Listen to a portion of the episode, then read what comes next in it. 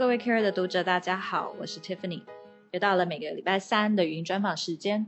那今天我们要去哪里呢？我们要去美国的东岸，宾州的费城。人生很多时候是需要下决定的，不管你是要继续念书，还是去工作，工作以后要不要休息，再去拿一个学位，要接受什么样的工作，要不要生小孩，等等等。那这些下决定呢的过程，其实到最后呢，大家就会说啊，已经有点像直觉了啦。那其实，在这些直觉背后呢，是你之前可能不断的下决定、不断的反省、不断的去磨练、修饰以后，发展成一个最适合自己的一些步骤。今天我们请到的呢是 UPenn Warren 商学院的 Assistant Professor Laura，她呢在台湾出生，可是呢她在美国成长，在东岸的纽泽西长大以后呢，甚至再到了比利时、呃新加坡。在上海也工作过，在 Irvine 也拿了他的 PhD，然后最后他现在落脚在费城教书，那现在已经三年了。那么 Laura 本身的研究非常有趣，他现在也是替美国许多知名的新创团队做顾问之外呢，也会上一些呃关于教大家如何在早期的时候去做一个成功的 pitch 的课。那他还有一个研究呢，是在告诉大家，女性创业家通常在募资或者是在工作上会遇到哪一些歧视？那也有一些很有趣的数据，所以今天他要跟我们聊聊这些东西。我们也希望能够从 Laura 的故事里面呢，发现自己到底该怎么下一些人生的重大决定。那让我们来欢迎 Laura。Hi Laura。Hi. Um, do you want to say hi to our readers first? Hi readers. Tiffany, thank you so much for having me my apologies for doing this interview in English. So hope that all, all of the readers will forgive me for. They're very uh, international. Okay, wonderful. That's what I figured. So yeah, so I've had a, a lot of transitions in my career, and hopefully, you know, this this will be inspiring on some sense that career changes can be made and they can be made often. Mm-hmm. Um, and sometimes the career changes you make actually work in your favor because they end up giving you a lot of perspectives uh, in the new roles that you're in. Mm-hmm. I started my career in engineering. I mm-hmm. actually majored in engineering at university. Um, always really interested in math and science and more of the technical side of things and got my degree and also got a master's degree in engineering. Wow. And then when I left, uh, I started working for Johnson and Johnson in a technical role. I was uh, my degree was in both electrical and biomedical engineering. So That's I was hardcore.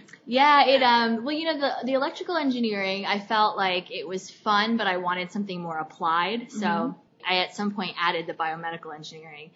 I found that that was something that I could combine real world sort of things with that technical interest that I did have. So I went to Johnson and Johnson and I started in a team where we were looking at stents, cardiovascular surgery and that sort of thing. Um, so and more research side. So the more research side uh, and the engineering side, designing mm-hmm. these stents. So new product development okay. uh, and that sort of work. And so I was doing that. At some point, I got pulled into a technical marketing role. Okay which was basically somebody who would take the technical specifications, be able to translate those and help the marketing team to design marketing materials. Um, and I found that that was something that was really interesting and I had never thought about getting into the sales and marketing mm-hmm part of an organization. But the more I was doing that, the more I found that it was really interesting. So then I was uh, asked to go to Belgium, mm-hmm. where they had the European headquarters and work on more sales and marketing types of projects. And then when I was there, one of my managers had said, you know, you really ought to think about an MBA. Mm-hmm. So I uh, took their advice, applied to MBA programs, and I ended up going to a program uh, with INSEAD. Um, I chose to go to the Singapore campus because they have two campuses, and from there I really started getting to know a lot more about business. Mm-hmm. I had always been interested in the people side of things, mm-hmm. and the more I was in business and pulled into business, the more I realized I actually really liked that, even more so than the actual technical mm-hmm. aspects. Um, and so that's kind of how that transition happened. Um, but then when I was in, after I graduated from the MBA program, I had all of these student loans to pay back, yes. of course. So I asked people, I said, what's the quickest way to pay off MBA loans? And they said, go into investment banking. Okay. So I did. Yes. And so that's how I ended up going to Standard Chartered, mm-hmm. uh, working in banking. In I worked in, in capital markets okay. in Singapore. Mm-hmm. Um, then they moved me to Shanghai, where I was a senior relationship manager. Um, and after Shanghai, uh, a number of other stops and starts about, you know, between having children and getting married and all of those sorts of things. Uh, then I finally went to get my PhD. Oh wow. We moved back to the to the U.S. Um, and the rest is history. So Okay. yeah, So all that happened in what kind of time frame? frame. Yeah. Yes, Yeah. Just wow. So I finished school, um, worked in engineering for a couple of years, so two to three years, then got my MBA. And so I got my MBA probably around uh, four years after I graduated, Uh-huh. which is actually quite early. I think now people are going much later. Yeah, they Um, work a little bit more. they work a little bit longer. And then I was in banking for three years. Okay. My PhD was four years, and I've now been a faculty member for three years. Wow. So how long is that? That's Definitely more than a decade. Yeah, but that sounds very interesting and very diverse. And you, it sounds like you've been traveling a lot and adapting to different environment. It actually makes a lot of sense now listening to you, like kind of rewind what happened. And I know that you've been doing a lot of um, research on decision making process. How do you evaluate each opportunity, whether you're going to go for it or not? Because sometimes it just presents themselves. So after all this journey, can you, when you look back, have, do you have actually a decision making process that you can share with us? Yeah, that's a great question actually, because a lot of times, uh, people that I speak with or friends, they, or, you know, students, whoever it might be, they say, oh, well, your career had such a nice trajectory to it, right? It took, it seemed to really make sense and you were able to manage this dual career, right? Yeah. Both having, you know, a significant other that works as well as you that, that's working and you've managed to make this very fluid. Um, when in fact, actually it wasn't fluid at all if you actually go through it. Uh, so the decision making process it's always been quite difficult actually. Uh-huh. Um, it has mainly been a result of opportunities that have come up Mm-hmm. and a lot of times it's just taking the leap Mhm. and trying the opportunity. Mhm. And I've always been a firm believer and a lot of my research actually also shows that there's decisions that we make Mhm. and we think we've made a decision, but unless you've actually committed Mhm. something that's irreversible, the decision actually hasn't been made. Even though it's the wrong decision, you're less willing to change that Your decision. course of Yeah, action, Exactly. yes. It's, it's like the investment psychology too. Yes, sometimes it's better to just close up shop, Mm-hmm. move on, and start over. Okay. I have this example of when I Mhm. was in college, Mhm. and I had this friend in college. Um, her main goal Mhm. Of going to university was to meet a husband. She was very smart, very intelligent. You know, we went to Duke. She was had a great major, all mm-hmm. those sorts of things. But that just happened to be one of her goals. Mm-hmm. And I remember senior year, the last year of college, we were talking and mm-hmm. she was saying, Oh gosh, I just feel so, you know, depressed and sad because, you know, here I am, it's senior year. My goal was to be engaged by the Uh-huh. time I graduated and you're so lucky. You have this great boyfriend. Mhm. You know, you're ahead of me because you already have this boyfriend. I don't even have a boyfriend. I'm not even close to being engaged. And I remember stopping for a second and looking at her and I actually said this to her. I thought, actually, when you think about it, I'm actually a step behind you Mhm. because I still have to get rid of this joker, Mm-hmm. Break up with him, Mhm. then find the right person Mhm. to, in order to get engaged. You're actually ahead of me because you have a clean slate. Yes. You can find the right person, get Mhm. engaged, and get Uh-huh. married. You don't need to keep going down this Mhm. escalation of commitment. That sounds like a lot of process to, for our readers because first of all, you have to know if it's not right. It sounds like a lot of them are intuition. So how do you fine tune your intuition throughout this whole process? Yeah, so a lot of it definitely is about this intuition or this gut feel that Mhm. you might have. You know, unfortunately, some of it just comes with experience. Yeah. Some of it also comes from having those great mentors, Mhm. looking at people who have been down Mhm. careers where they have changed often. You know, I have a good friend of mine who said, I asked him, I said, well, why did you decide to be an entrepreneur when it was such a risky kind of thing Yes. to do? And he said, well, I was doing great in my career and I looked at people who were, you know, 10 years older than I was and where they were in their career. Some of them were having, you know, these starting to have midlife crises and all of these sorts of things. And I said, you know, that's what I'm aiming towards. That's Mhm. in this job right now. That's where I'm going. And if that depresses me now Mm. of what it is I'm striving for 10 years later, then it's probably not the right move. And sometimes we get so caught up in the day to day and what we're doing. And so that's part of the intuition as well, is being able to put yourself in the shoes of other people that maybe are five years, 10 years, 15 years along the same path Yes. that it looks like you're heading in Okay. and seeing if it looks like that's where you want to be going. So you have to foresee that future and you have to cut the losses. Yeah, As soon as absolutely. possible. Yeah.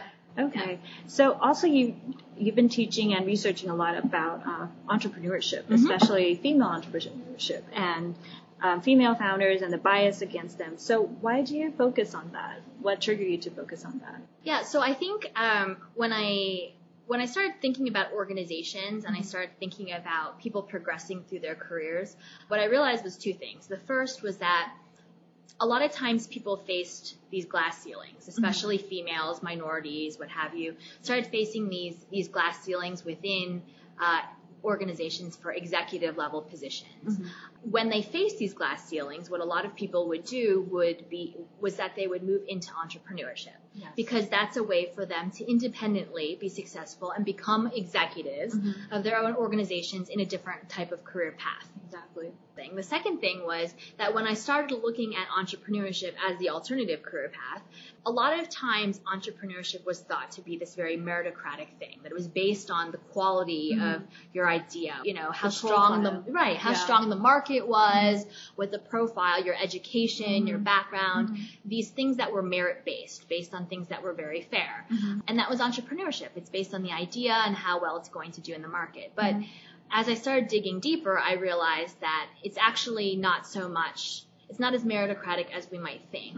That there's actually lots of implicit things, Yes. subtle things that people are doing or that people, that represent who people are that were making a lot of the difference as well. Um, and that was starting to shape the way that people would interpret whether or not you were worthwhile for receiving funding and so forth. So uh, I found that in terms of gender and in terms of females and males, that females were actually that was one of the implicit things that they were getting biased against. Okay. So does um, so I've noticed that there's a lot of female dominated VC funds that they're trying to fund a lot more um, female entrepreneurs actually. Does that actually help change the systems? Because it sounds like a huge system that it's not going to be breakable in the near future. Yeah, I mean, I think there's a lot of things that as people begin to realize that this is a bigger issue, there's been a lot of things that people have been trying to institute to do. Um, and I'm not sure. I'm not sure if that's the solution, especially. I, you know, you hear a lot in Silicon Valley about what's your unfair advantage, and I believe a lot in that. What is your unfair advantage? Everyone is different, and everyone has a different set of experiences. Whether it's you know you were in engineering and then you went into business and then you went into banking and then you went into something else. There's something that is very unique about who you are, mm-hmm. and other people can use that as a bias, mm-hmm. right? They can say, well, you've had such a scattered career. Uh-huh. Or you can position it in a way that gives you an unfair advantage, which is, look, there's other people who haven't had all of these broad ranges of mm-hmm. experiences to draw from. And this gives an additional flavor and perspective. Mm-hmm. And once you identify what is it that's your unfair advantage, I believe that that kind of allows you to to fight against these merit-based biases. Um, for females, mm-hmm. for women entrepreneurs or women that are in the workforce, that's one of your unfair advantages, mm-hmm. right? If you can position a way that your gender and your experiences together make this optimum mix, I think that's the way that you're going to be able to convince people and show that you're you're worthy of whatever it is mm-hmm. you're looking to do. So not to overgeneralize this, because unfair advantage is actually really interesting, especially for women. Um, are there any examples that you see among female entrepreneurs that that's unfair um, advantage and they, they didn't notice that? So if any of our readers wanted to start their own um, business, that's something they can think of. Yeah, so I'm actually doing some research now with a co-author, uh, Samir Nurmohamed, who's also at Wharton, um, on underdogs. Okay. What we're finding, it's still very early research, but our hypothesis is kind of that uh, especially in entrepreneurship, that people want to see entrepreneurial passion. Um, but what they want to see is also this kind of grit. This you've worked really hard. You weren't just given things, and you're willing to show this persistence and perseverance. When you do that, um, when you've been given lots of opportunities, that that those things are harder to demonstrate. Um, and so if you can take being a female, for example, and show that, hey, you know, I'm in this industry that's heavily male dominated. It's masculine types. Mm-hmm. But I am a female and I'm an entre- uh, engineer. Yeah. Having a technical background, but also being able to show that you're female, that's mm-hmm. something that's an asset, mm-hmm. right? You know, being able to combine those things in a, in a unique way. We talked a little bit about the Rent the Runway founders. Yes. Uh-huh. Um, they were both bankers. Mm-hmm. Neither one of them came from the fashion industry, and they ended up starting a fashion uh, company and very innovative sort of fashion company. And they None were female none of them know big data too. And exactly. and everything's yeah. based on big data. And mm-hmm. so what they were able to do was, you know, use that unfair advantage. We're female. We obviously understand retail and fashion mm-hmm. and take that as a given. Yes. Right. But then be able to demonstrate, hey, look at all this other stuff that we mm-hmm. do know in mm-hmm. terms of banking and profits mm-hmm. and margin I think what I tell my students a lot is recognize the biases that people have against you mm-hmm. and use those in your favor. Embrace it. Embrace it because that's how you can actually turn people around because uh-huh. you have that additional information. So, um, a lot of our readers, they are in tech background. They're very skillful, but a lot of people, especially in women, we lack business sense. Mm. So, as an MBA professor, do you think an MBA training still worth getting? Yeah, I think um, it's a really interesting sort of debate that's going on right now about whether an MBA is even worth it mm-hmm. because mm-hmm it is really expensive. Mm-hmm. It's depending on where you go. Uh, and it's another one to two years. It's a two year commitment, yeah. right? If you go to a program like INSEAD, which I did, it was a one year commitment, mm-hmm. which is still a long time. Mm-hmm. But if you go to any of the traditional MBA programs, it's a mm-hmm. full two year mm-hmm. commitment plus the the cost of mm-hmm. admission, the cost of tuition, as well as the opportunity cost of what you're giving up by pausing your career for two yes. years. So I think that that's something that is really important to think about. Is that opportunity cost worth it? Mm-hmm. The answer that I, I tend to give is that when you think about an MBA, if you have a specific reason for wanting the MBA, when you're thinking about whether or not to get an MBA, um, what's really important is to know the purpose mm-hmm. of the MBA.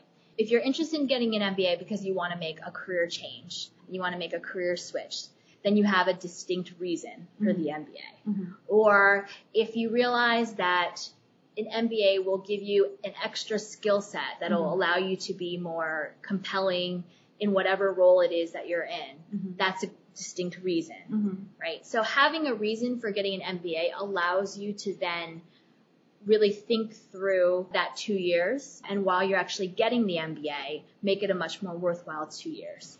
I think some people thought that MBA is a time that they can find themselves, mm-hmm. or when they are confused at their career path, they want to rediscover something that they're passionate about. But MBA course probably isn't for that function. And that's exactly, I think that's a great insight, right? A lot of people tend to, if you're confused, mm-hmm. I don't mm-hmm. know where my career is going, I'm not sure what I want to do, let me go get an MBA yeah. and I have two years to think about it. You know, that is going to be really tough mm-hmm. because the MBA goes by really fast. Mm-hmm. Even though it's two years, it mm-hmm. goes by really fast. You've got coursework, internships for banking, the interview process starts almost immediately mm-hmm. For your first summer internship. Mm-hmm. Um, and so if you haven't thought about these things before you start the MBA, mm-hmm. then you're going to be not as well served mm-hmm. in terms of picking classes, getting involved in the activities that you should be involved in mm-hmm. from day one, mm-hmm. and all of those sorts of things. Being confused on day one leads to you being confused two years later and still picking a either a random career or worse yet, going back to the same career mm-hmm. that left you feeling confused and unsure to begin with. So I thinking about those things while you're still in your job and having a distinct career that you know you're you're wanting to switch into or whatever it might be uh, is the way to go. Now it doesn't mean it's not going to change mm-hmm. while you're getting an MBA, and that's completely fine. But you should have a distinct reason and a distinct goal for why it is you're getting that MBA. As a professor, do you have any observations about female MBA students especially? And do you see like a significant transformation after they finish the course? Can you share with us? I, I think it's the same. I mean, I think that for female uh, students, it's a great opportunity, mm-hmm. um, just like it is for male students. Mm-hmm. I think for females, um, the effect is probably even accentuated mm-hmm. to the extent that if you have a goal, it becomes even more valuable for the females mm-hmm. and accentuated in the other extent too, where if you're confused, it's going to leave you even more confused because you're going to see a lot of your male counterparts and your That's female true. counterparts Uh-huh. who um, are getting the internships that maybe you think you want, but you're really not sure. Mm-hmm. And um, you know what ends up happening is the people that are confused end up applying and trying to get jobs in banking and consulting Mm-hmm. and in industry, and they spread themselves so thin that they're not able to focus and really um, apply themselves in any one area, and then it's just that much harder to get the internship or the job that you want in that area. Then is there an optimal age for MBA students, especially in Wharton? Um, the Wharton students tend to have about five years of work experience, give or take. To be honest, I find that the students that are a little bit older, who have a little bit more work experience, get even more out of it. Yes. Uh, They're more determined. they're more determined, and again, they know why they're there, and they know what it is they strengths, they know their weaknesses, they know where it is they they'd like to go. So I do find that some of the the ones that have six, seven, eight, Mhm. and up, you know, sometimes a decade of work experience, Mhm. uh, that then end up going to get an MBA. Mhm.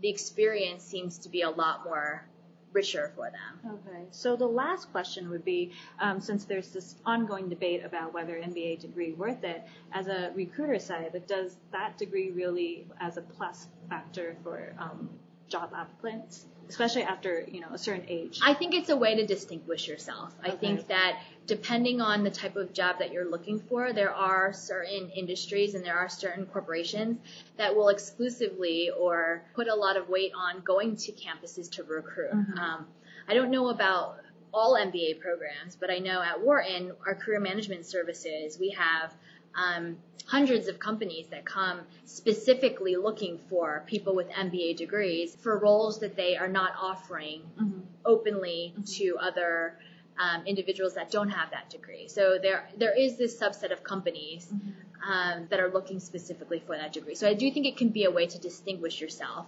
Again, if it's something that in an area that would be useful, um, especially in you know a consulting or a banking or uh, in some sort of a upper level management position or even in entrepreneurship in terms of getting that, that business Okay. experience and the network. Okay, that was actually my follow-up question because it's interesting that Wharton has been known for a lot of their alumni goes to go into banking or, Yes, or in finance, yeah. Finance. So it's interesting that um, now the school focus a lot on entrepreneurship too. Mhm. Um, so is that actually a trend to the future? I think so. I mean, it's why they brought me in. So, so, so let's hope that trend continues. Um, Yeah. We've now opened a campus in San Francisco to be closer to the the, tech startup Mhm. hub. There's been a lot more emphasis placed on entrepreneurship because with even within organizations, Mhm. established organizations, high level executives are looking for people who can think entrepreneurially.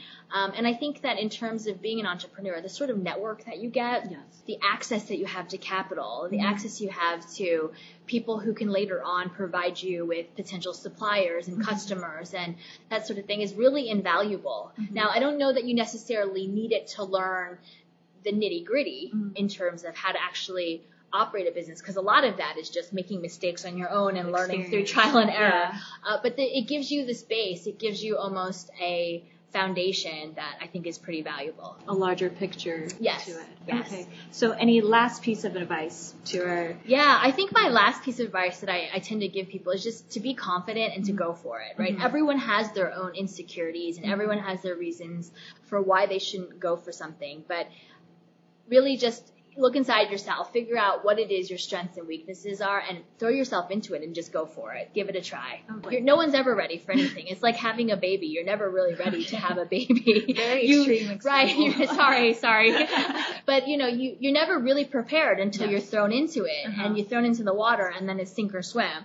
Um, and 99% of the time, if you care about it, you'll swim. That's You'll figure out a way to, to make it a success. Okay. Thank you, Laura. You're welcome. Thank you again. 我们今天谢谢 Laura 来跟我们分享，从她自己的职癌上面，现在回头看会发现，她每一段转折、每一个转变呢，都其实呃最后累积起来，造就她现在的她。那她也从一个在商学院的教授的身份来告诉大家，到底啊、呃很多人都很在乎的 MBA 这一个学位对我们在职癌规划上到底有没有帮助？那自己在做很多职癌上面的抉择上面，你又怎么样让自己的直觉越来越准确，让你的决定呢不会浪费你的时间？那我们再次谢谢 Laura，Thank you，Thank you.